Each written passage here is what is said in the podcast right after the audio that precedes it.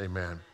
All right. Well, listen, now. have you ever had somebody say to you, I need you to do something for me, and you're not really sure whether it's the right thing to do? Has that ever happen?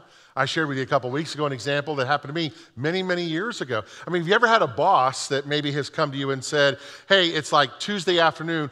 They say, Hey, tomorrow morning, Wednesday, I need this on my desk at 7:30 in the morning. And it's already like six o'clock at night. You're extended, the kids need to be picked up, whatever the case may be. And you're looking at your boss going, like, there is no way in beans that I'm going to be able to do this thing for you. Have you ever, anybody ever had an impossible situation happen in their life? Yeah, a couple of us in the room probably have.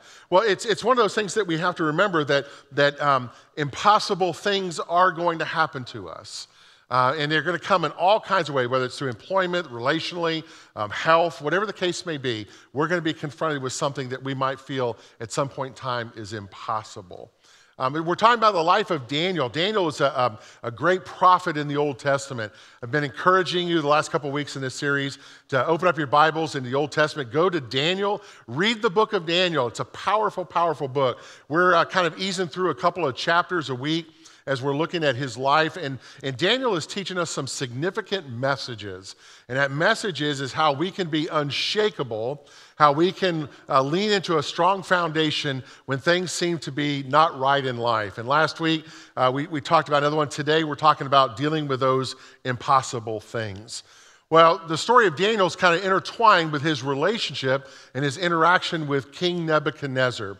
Nebuchadnezzar is the Babylonian king, and we've been learning about some of the plights that Daniel's had with him. So let's pick up in chapter 2 and read what's going on next in the life here of Daniel. In the second year of King Nebuchadnezzar's reign, uh, let's stop there for a second. So, so he's been king in, in, in, two years. So Daniel was actually 15 when he was taken out into um, uh, captivity back to Babylon. So now he's 17. Uh, Daniel had, or Nebuchadnezzar had a recurring dream that frightened him so badly that he couldn't sleep. So he called in all of his magicians, psychics, fortune tellers, and astrologers, and he demanded that they tell him what he had dreamed. So he's had this dream. It's like a horrible nightmare, and he's wanting to know what this means. But more importantly, he's double checking to see if they know what his dream was. So the king said, I've been having this dream that troubles me. Tell me what I dreamed and tell me what it means. And the astrologers answered, Okay, tell us your dream, and we'll tell you what it means. You ever had that kind of person in your life? Well, tell me what you were thinking, and then I'll tell you what I thought. Or, or you want to go to dinner? Where do you want to go? I don't know. Where do you want to go? Well, just tell me where you want to go, and that's where we'll go. Okay, that's kind of a glimpse into our life. So, anyway, um, so the king said, I, have been having this dream that troubles me. Uh, tell me what I dreamed. Tell me, tell me what it means. And so they ask all these questions. No way, the king says. If you can't tell me what I dreamed, why should I trust your interpretation? And if you can't tell me what I dreamed, you're just a bunch of fakes with no real power or wisdom. Then all the king's fortune tellers said, Nobody anywhere can do what you ask. So this is the impossible task that's before them. And no king in history has ever dreamed anything like this from any magician, medium, or astrologer. What you're asking us to do is completely impossible. And that made the king, or it made Nebuchadnezzar furious. And he said, I'm dead serious. If you can't tell me what my dream was, I'm going to have you so called wise men tortured and executed, and then I'll have your houses demolished into rubble. So it's not like, you know, killing them's not bad enough. Now I'm going to like, you know, go destroy your houses too. Like that's going to matter after they're dead, right? So the advisors begged, just tell us your dream and then we'll interpret it. But the king said, nope. You all are condemned as worthless. And he issued a decree to execute all of his royal advisors, including Daniel and his friends. Why? Why Daniel and his friends? Remember, they're part of the king's court now. And, and he's a part of this crowd, so now they've been included in that. So Nebuchadnezzar has this dream. It's a dream that's telling him about some futuristic event. Anybody ever have a dream that scares you to death? Yeah, anybody had those? Um, have you ever tried to have your dreams interpreted? You know, maybe you like Google, what does it mean when I dream that all my teeth fall out? I mean, there's a reason for that. Go, go Google it, you'll find out.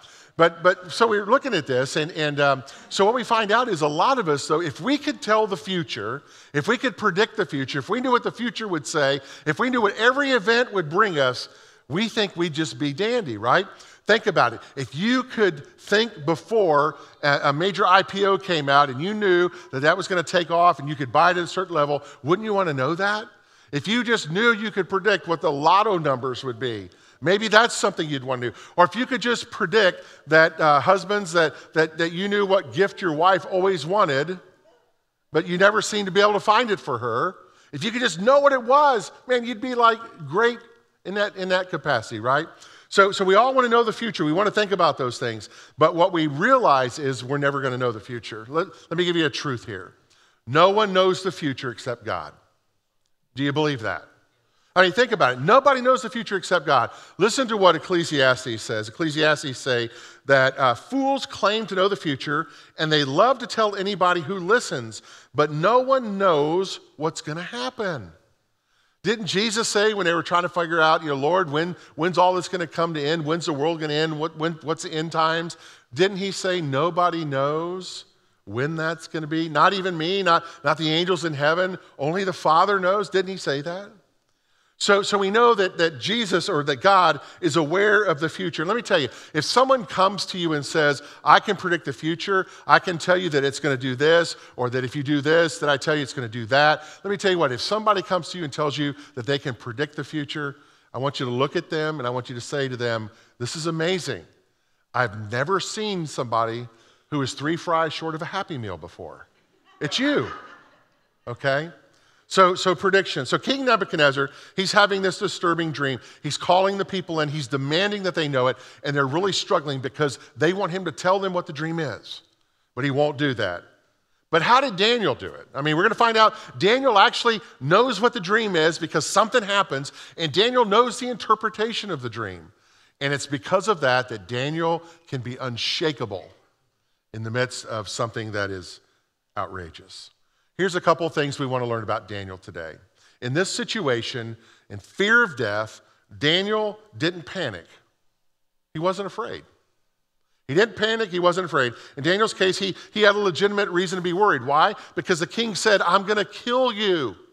Isn't that reason to be worried? I mean, it'd be like um, the king is sending his, his elite guard to Daniel's house and to all these people's houses to kill them. It'd be like today, like an executive order being signed to send SEAL Team 6 to your house. Now, after you change your clothes, after they arrived, right? Okay? Uh, so anyway, so, so they're after you, and, and, it's, it's out, and nobody wants to deal with that. So, so this is really important. The scripture says Daniel wasn't afraid, he didn't panic, and he handled the situation with wisdom and discretion. Wisdom and discretion. Wisdom, we're going to find out he's, he's tied into God. Discretion, that he listens to God.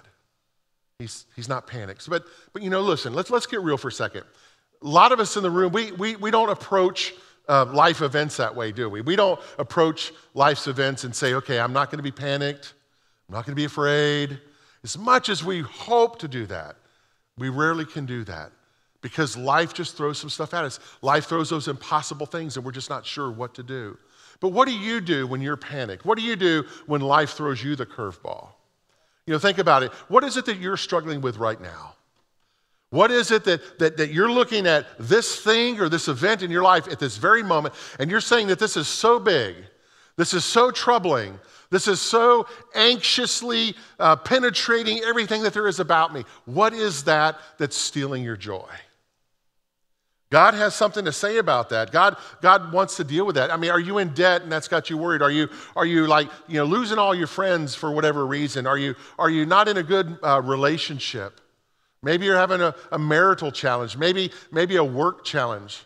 The obstacles are there.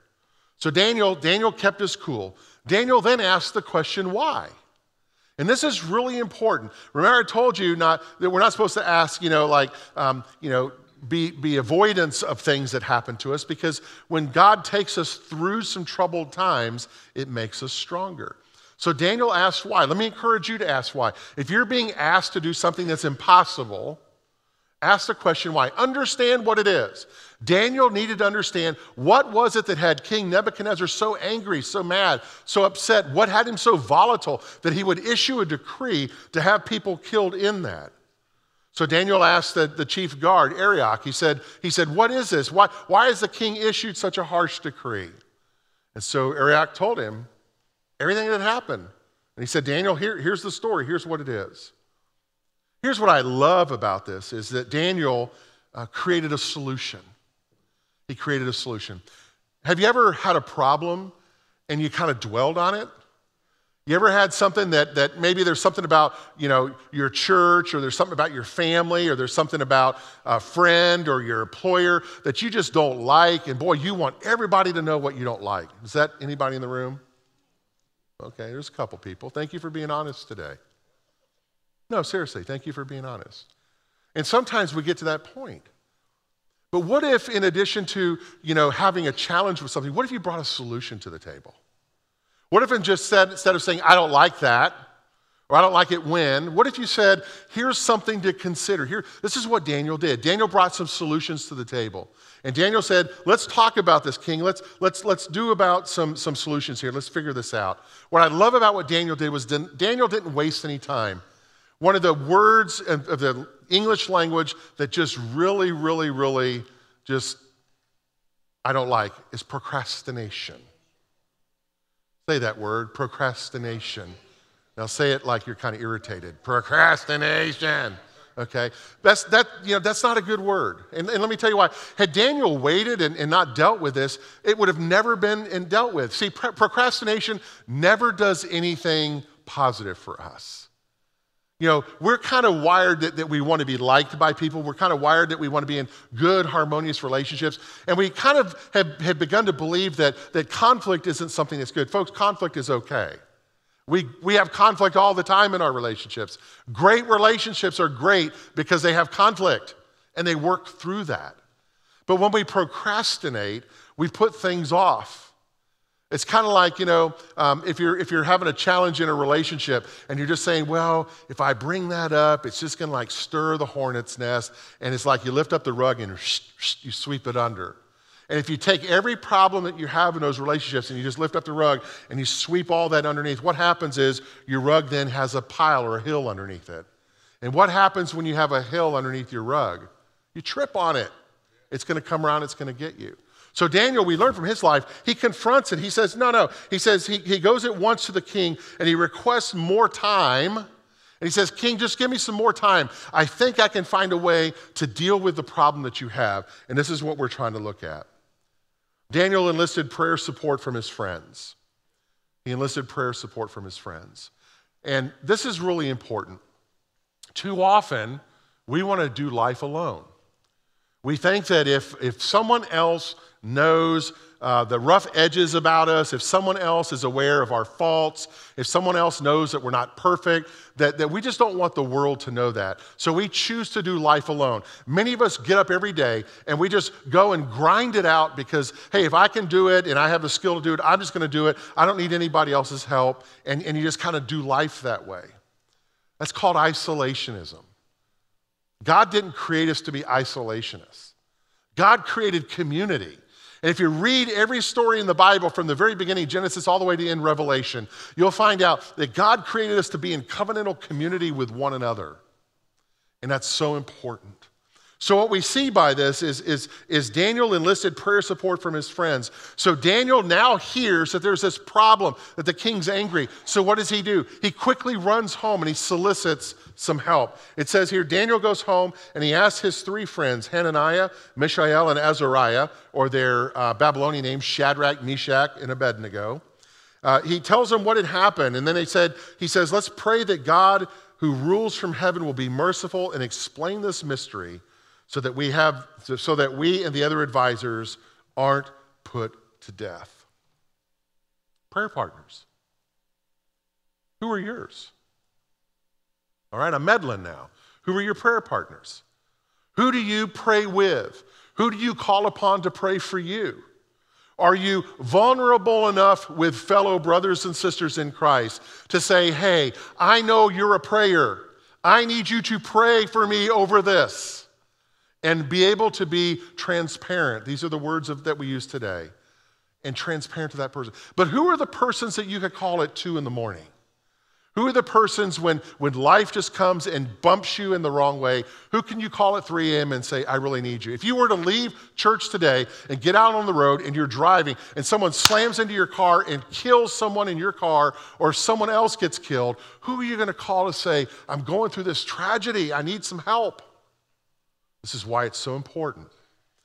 Since I've been your lead pastor, I've, I've really pressed that we get into small groups, that we become a culture as a church of small groups. What's a small group? 10 to 12 persons who will covenant together to weekly meet, to pray together, to love one another, to, to listen, to study scripture, to uh, have fellowship, to honor, all of those things. And in those relationships becomes the trust. And this is the relationship that Daniel had with his three friends.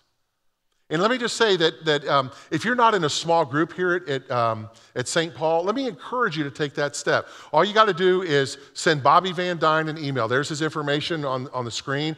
Bobby is our point person for small group ministry. You can head out these doors into the Connection Center, say, hey, I'd like to be a part of a small group. We can get you connected. But we need to be a part of small groups so that we can love and help one another. Daniel also prayed expecting that God uh, would do something supernatural. So when you pray, are you praying, God, just, just let it work out my way? Lord, give me, give me, give me. I want it, I want it, I want it. Please, please, please let it work out this way. Oh, I just, I could just taste it, Lord, just happen. Is that how you pray? Or maybe there's some truth to the words, Thy kingdom come, Thy will be done on earth as it is in heaven. So prayer, prayer is really important. But Daniel was expecting that God would answer. You know, there are times as a pastor that I've prayed through some very critical times through the lives of the churches that I've pastored. And I'm not saying that, that only the churches I've pastored have challenges. That's not the case at all. You read, you know, you know people in other churches. All churches are challenged, right? It's just the seasons of life that we're in. But I know that there are times as a pastor, like when the church didn't have the funding it needed to fulfill the mission and purpose and the vision that God called us to do. And we knew no matter what, in our human strength, that we could do everything in our own human strength, but we still couldn't get there. It required God. And I remember on so many occasions those kinds of prayers God, we know you'll intervene because what we're doing brings you glory. This is the kind of stuff that Daniel was praying about. He was up all night, the scripture tells us, praying that God would move into that. So, through his prayers, God also showed Daniel how to save others. So, when you're praying, it's not that God is going to make God's self visible to you to allow you to see something, but God is going to have you be a person to save others. Now, when God answered Daniel's prayer, we know that what God said was Daniel, I love you and I love your three friends. I love you because you're, you're God fearing Jews and you're, you're, you're after my heart, so to speak. But Daniel, let me tell you, I love King Nebuchadnezzar. I know he's a pagan. I know that he doesn't know me. I, I love his people. I love the Babylonians. I know they worship false gods, but, but Daniel, I love them. This is God speaking. And Daniel, I know that every person who curses me, I want to reconcile the world to be a part so that I can be a part of their lives again. See, God uses us. God used Daniel, God uses us to make a difference, to lead other people to Christ. Daniel replied, no wise man or, or, or psychic or fortune teller or astrologer can explain the mystery of your dream. He's before the king now. And remember, the king says, Tell me my dream, and all of his advisors are saying, No, no, you tell us what it was, and we'll interpret. Daniel now is before the king saying, Listen, no normal person could do this, but there is a God in heaven, he said, who reveals mysteries, and he's chosen to show you what will happen in the future. And now God has revealed this mystery to me, me, Daniel, talking to you, the king, not because I'm smarter than anyone else, but for your benefit, great king, that you, O king, may understand it. So, what is this bizarre dream that Nebuchadnezzar had? It was an image. And the image was rather bizarre. It was an image, it was kind of an image of a person. But, but also was a person that was colored with various colors of, of um, precious metals. But there was also this uh, rock. And part of the dream that Daniel discovers that God reveals to him is this rock is broken from this large mountain, and this rock is moving its way to this image of this man who is multiple colors. The man has a head that's made of gold, and, and, and, and, and he has an upper body that's made of silver, and then he uh, has a body that's made of bronze, and then, and then he has legs and thighs of iron, and then his feet, his feet are made of clay. And, and so Nebuchadnezzar's like, what does all this mean? And Daniel says, but isn't this what you saw? And he's going, yeah, yeah, yeah. This is exactly my dream. You're for real. And Daniel says, great king, this is what the Lord God wants you to know. He said, the Babylonian Empire is the head. It's the precious metal. It's the gold. That's your kingdom. But there's a kingdom that's coming after you and that's the Persian Empire. Now, silver is not as valuable as gold, so they're not going to be as, as strong an empire as you, but they're going to succeed the Babylonian Empire. And then all of a sudden, the Greek Empire is going to come in, and they're going to uh, succeed after the Persian Empire. And Alexander the Great is going to come in, he's going to conquer all these lands, but it's still not going to be very strong. But then, but then there's the iron. The most powerful kingdom is going to come on earth. And that's the Roman Empire, he says. And the Roman Empire is going to rule for generations. But Daniel says, But king, remember, the feet of the image of the vision that you saw are made of clay. And that big rock that was coming after that man that you saw, it's coming and it's going to hit that man made of precious metals. And those feet of clay are just going to crack. And that rock is going to pulverize all of those, all of those precious metals into thousands, if not millions, of pieces. And Daniel says, King, this is really important. And this is what God really needs me to convey to you today because this is something you have to know. He said, That rock that destroys all of that, that's God's kingdom. Nothing can overpower it. Nothing can ever defeat it. Nothing can win its battles over it. For God's kingdom is the kingdom that will reign over all things. And God the real God wants you, king, to know this. And listen to what happens in this exchange. Then King Nebuchadnezzar bowed to the ground before Daniel. So Daniel now has interpreted this vision after he's conveyed it, and, and he worships him. So he hasn't got it right yet. He's worshiping Daniel, and that's not what's supposed to be but it's happening. And he commands his people to offer sacrifices and to burn sweet incense before him. And the king said to Daniel, Truly, your God is the God of gods, which means that, that he's the God above all other gods. He says, Daniel, yours is the God of gods, the Lord over kings. And he says, Your God is Lord over me, and I'm a powerful king. And he is a revealer of mysteries because it's obvious, because no one could tell me what my dream was, let alone interpret it. For you have been able to reveal this secret. Then the king promoted Daniel to a high position and gave him many valuable gifts. And he made Daniel ruler over the whole province of Babylon. Daniel fulfills God's mission. Daniel, through the steps that he took, knows and interprets the dream. He deals with the impossible thing before him. Let me ask you again what, what is the impossible thing that's before you today? What's the, what's the one thing that has you panicked right now? Are you panicked about your health? Are you panicked about a, a recent death in your family? Are, are you panicked about your job? Are you panicked about your marriage? Maybe you're struggling because you're so far in debt you just don't see a way out of it. Some of you, and I've prayed with some of you, some of you have been praying for healing in your family. Some of you have been praying that God would deliver you a child. You're panicked. You're facing overwhelming odds, and you're wondering how and why. Have you asked God for help? Have you turned to the Lord God of all? Have you gotten on your knees and prayed? Have you invited others to pray with you? To anoint you with oil, to lay their hands on you and to pray? Daniel didn't do this on his own, folks. He did it because he called upon the power of God. And I want you to do that today. I want every one of us to call upon the power of God at this very moment to lead us through the troubled times that we see. Because no matter how hard we try to avoid them, they will always come. But God